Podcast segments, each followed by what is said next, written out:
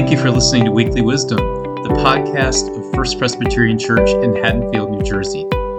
This week's message is from Reverend Marvin Lindsay and from Rebeca Silva De Foote, a member of First Presbyterian Church. Reverend Lindsay talks about what it means to be a steward of the mysteries of God, and Rebeca talks about the role that generosity has played in her life.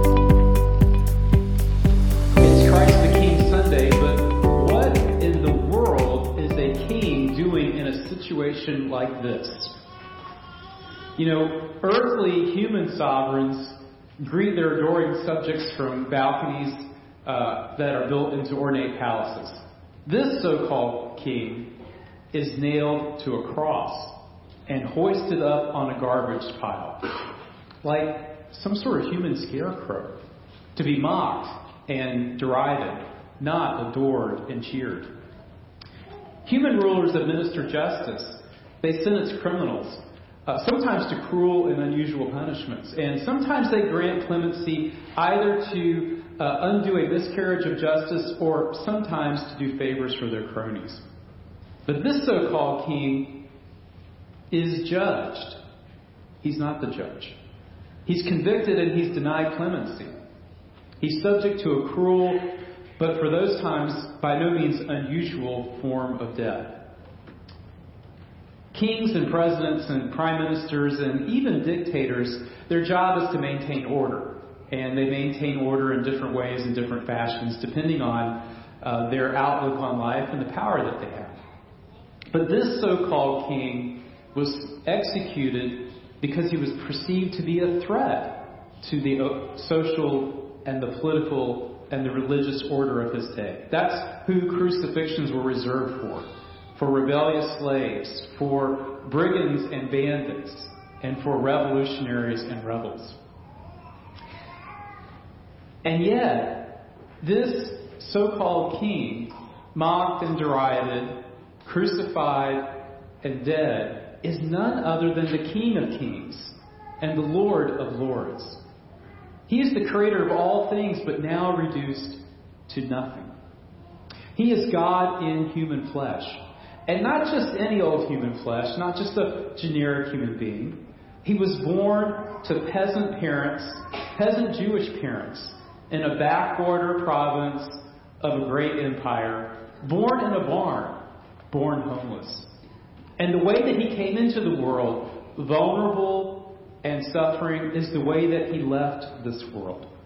His body was broken on a cross. His blood flowed freely from the wounds in his hands and his feet. His crown was made of thorns, it was not made of gold. And he reigned from a cross, not from a throne. What does this all mean? This reversal of all of our expectations about what a king ought to be, what a king ought to do, what a king ought to look like. Well, first of all, it means this that God does not will to be God apart from us. God draws near to us. And God does not just draw as near to us as an earthly sovereign does to his subjects from a motorcade or from the palace balcony. God is with us in our very worst moments. God is with us and nearer to us than we can know when we are in pain when we are suffering, when we are dying, when we have been falsely accused.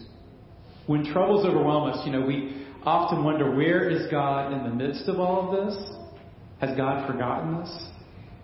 The good news of the cross is that God has no, by no means forgotten us, but God remembers us. And that the cross that life has forced us to bear is the very same cross that Christ is on. He is crucified next to us. And he promises us to recognize him. And he promises us to recognize us and to receive us into paradise. God is with us when we are at our worst moments. And God is with the worst of us. The King of Kings dies executed between two outlaws, one of whom freely acknowledges that he's getting what he deserves. The condemned criminal really speaks for all of us. When he says we are getting what we deserve, I think that that's prophetic speech there. I think he's not just talking about himself and his buddy on the other side of Christ, the bandit. I think he's speaking for the whole human race. As we heard a few weeks ago on Reformation Sunday, all of us have sinned and fallen short of the glory of God. And to sin in the least way is to do an infinite injustice to the holy and just and unapproachable God. And yet, even the worst sin cannot separate us from the love of God in Christ Jesus our Lord. When we turn to Christ in faith and ask Him to remember us in mercy. As one of our Reformed confessions puts it, even the least sin is grounds for our condemnation. But even the greatest sin can be forgiven in the death of our Lord Jesus Christ. So we all have good hope for being saved. There's nothing that we have done, no wrong we have committed, no, no dark secret in our past that God in Christ could not put away from us. But just as God will save us, God will not save us apart from the worst of our brothers and sisters. The uh, theologian Karl Barth, and one of the greatest Reformed theologians of the last century, was once asked, Will we see our loved ones in heaven? And he said, Not just our loved ones. And by that, he didn't mean just strangers. He meant the unlovable in the human race, those who may be our enemies. They too will be remembered and will be welcomed into paradise. And that brings us, I think, to another deep meaning of this passage and another deep meaning of the crucified king. Unlike human sovereigns, uh, this king executes justice by being judged in our place. All of us are rebels against our Lord's authority, and all of us have broken the Almighty's commandments. But on the cross, the king switches places with us we who are rebellious and disobedient children. And the king suffers the punishment that we rightly should suffer. The judge is judged in our place so that we might be acquitted and so that God might be shown to be both supremely just and supremely merciful in how God metes out justice. Now, this is not only Christ the King Sunday, but it's also Stewardship Dedication Sunday. And as I reflected on this passage this week, I was, and on the meaning of this week, I was reminded of some words that the Apostle Paul wrote to a church long ago in Corinth. And he asked uh, in that letter for the Corinthians to think of him, and really for us to think of ourselves, as stewards of God's mysteries. There's that word steward, Stewardship Dedication Sunday. Stewards are people who manage the affairs of others. And what Paul and what really all of us are called to do is to manage this deep mystery of the crucified King. To manage these mysteries that God does not will to be God apart from us, that God is with us in our worst moments as well as our best moments, that God is with and for the worst of us and not just the best of us. And that God has judged and put away sin in a way that spares human beings who are sinners. So on this Stewardship Dedication Sunday and this Christ the King Sunday, the Christ who was hung on a cross reminds us that there is much more to stewardship than just fundraising or philanthropy or meeting the budget. I think really our uh, greatest calling and our most faithful act of stewardship is simply saying from the heart, I forgive you, or I accept your apology when the condition calls for it. For that is what we have been offered in Christ Jesus the forgiveness of sins. But if stewardship is more than uh, meeting a budget or how we manage our time and our money, it is not less than that. And so let us, on this Stewardship Dedication Sunday, recommit ourselves to managing our time and money in ways that we are called to manage these deep mysteries of the cross. And this is how we do it. Just before he was crucified, one of the last pieces of wisdom Jesus had for his disciples was this He said, You know, the kings of this world rule it over their subjects, and their great ones are called benefactors. But it's not so among you. Rather, whoever would be great among you must be a servant. And those who would be the furthest among you, first among you, must be last of all and a child of all.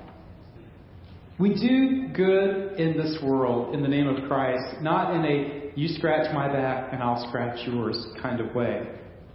But we do it in the way that Jesus Christ did, who drew near to us in our weakness and in our suffering, and who serves those who cannot afford to repay him. And so I won't go down the line of the many, many ways in which you do that. But if you think for a moment, well, actually, I will go down the line for a minute or two, thinking about the many, many ways that you do that. I, I saw you uh, doing that yesterday morning at St. Wilfrid's uh, Open Door Clinic as you stood outside in the cold and handed out food to people in the cold. Uh, as uh, you are doing today, providing a Thanksgiving meal for those who will not be inviting you to Thanksgiving, but will have a meal because of your generosity. You do it when your pledges are turned into safe drinking water for people who live in sub Saharan Africa. And when they are turned into uh, mentoring programs for at risk youth in the Philippines through our partners with the Presbyterian Church USA. And you do it when you make this place 20 Kings Highway East in Haddonfield, New Jersey, available not only for your worship, but for the healing and the well being of some of the most vulnerable among us. This is a place where people who are trying to live and love with those with addictions find peer support. This is a place where some of the youngest and smallest members of our community are educated and nurtured and loved unconditionally. This is a body of people who love selflessly, who love generously, who love in the way that God loved us in Christ Jesus our Lord and Savior. Let it be so this day as we dedicate ourselves to the Lord and every day until the crucified Christ comes again to make all things new. That's my portion of the sermon. The better part is coming. I want to invite our stewardship coach here, Rebeca Silva De Foote, to come forward, uh, who has some uh, words of her own on this stewardship dedication Sunday. Good morning. Thanks so much for this opportunity um, to speak to you today.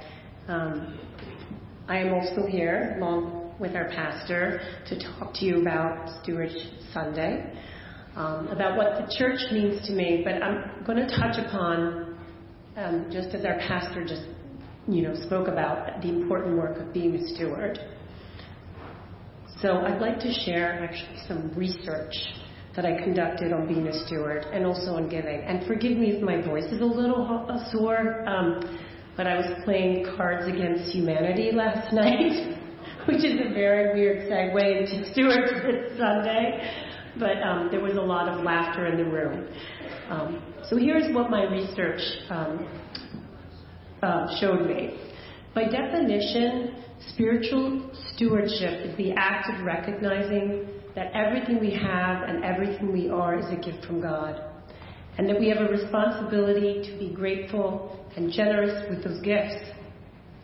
Furthermore, when we realize how generous God has been to us, we naturally respond with gratitude and we use our resources and talents well to serve others. It seems pretty simple, but then I started to research giving rituals, and this is what I found. Long before European colonization, Native American traditions of giving were rooted in cultural beliefs of mutual responsibility, the importance of maintaining a peaceful balance, and a spiritual interconnectedness to all things. In Native American culture, giving is not only understood to be reciprocal, but it is also an honor. As much as it is, as it is an honor to give, it is equally an honor to receive. Because it is such an honor to receive, there is also in turn an obligation to give. I hope you can visualize almost a circle starting with giving and then receiving and then receiving and then giving when I'm speaking up here. Because that idea is truly cyclical. This concept, the circle of giving, reflects the spiritual belief of interconnectedness and serves to strengthen existing relationships and develop new ones.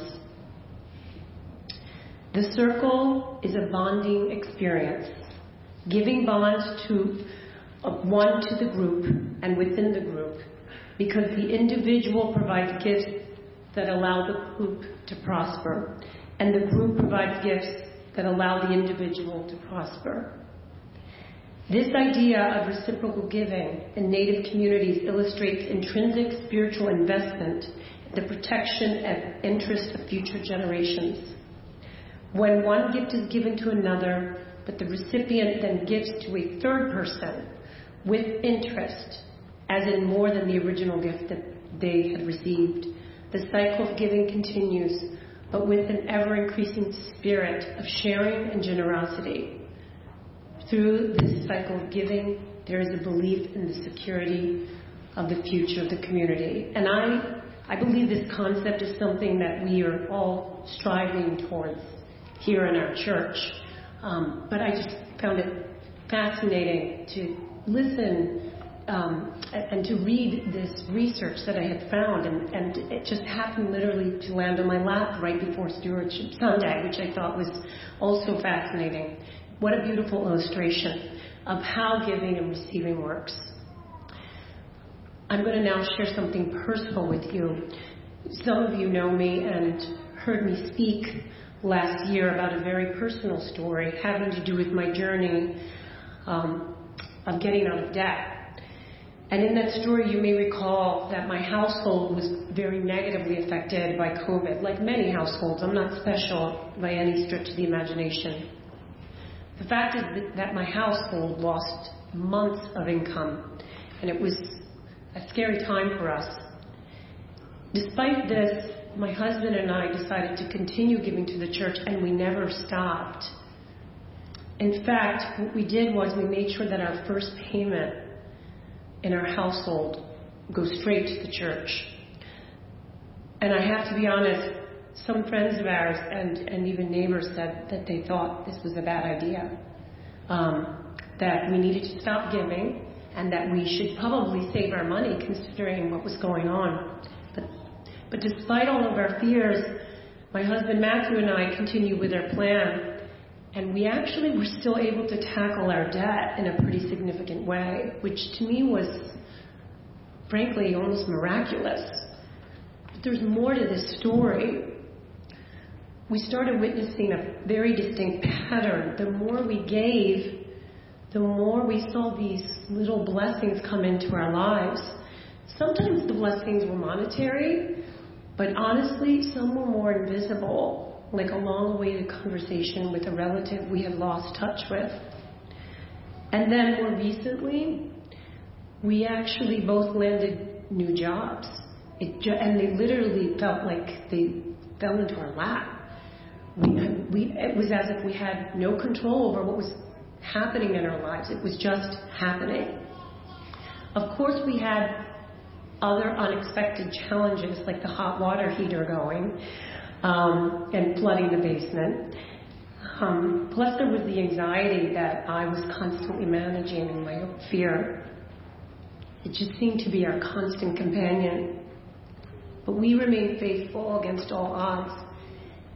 And, I, and looking back, I was thinking, why? Why did I keep going? Why did my husband and I keep giving despite all of the anxiety. And for me personally, I think it was this church, it was the community here. Because whenever I spoke to someone about my worries or what was going on with me, their faith fueled me. It, kept me going. Sometimes people would say, like, oh my gosh, we've been there too, or we're in the middle of a crisis. Um, other people were honest and said, oh gosh, we've always had money struggles and we can relate. And some people just said, you know, keep praying. I think you're going to find a way. And honestly, we did. It was another miracle.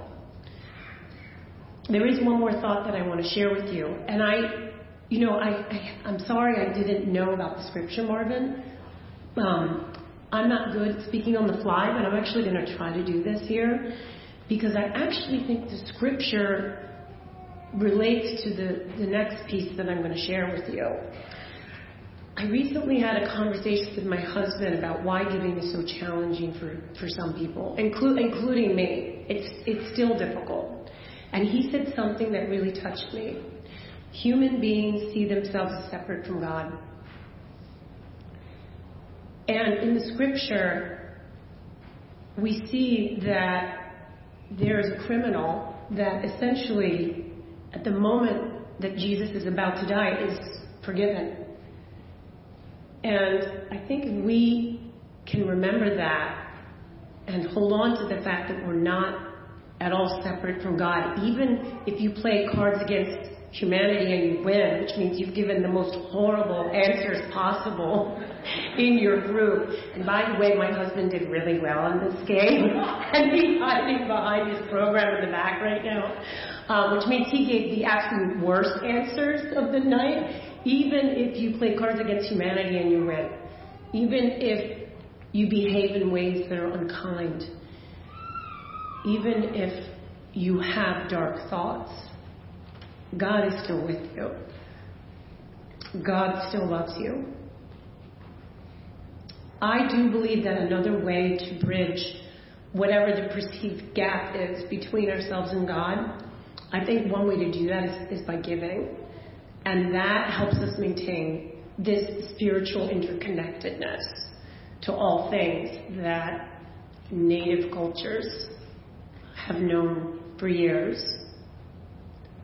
So here's my reminder again to you God loves us so much, and we have never been separate from God. We are each and all uniquely gifted by God in a variety of ways. If we can own up to our gifts and put our talents and abilities in alignment with Him, I think that the community that we are building here will be blessed in ways that we can't even imagine and for generations. For me, experience that is truly the greatest gift of all. And I thank you so much for giving me this chance to talk to you today.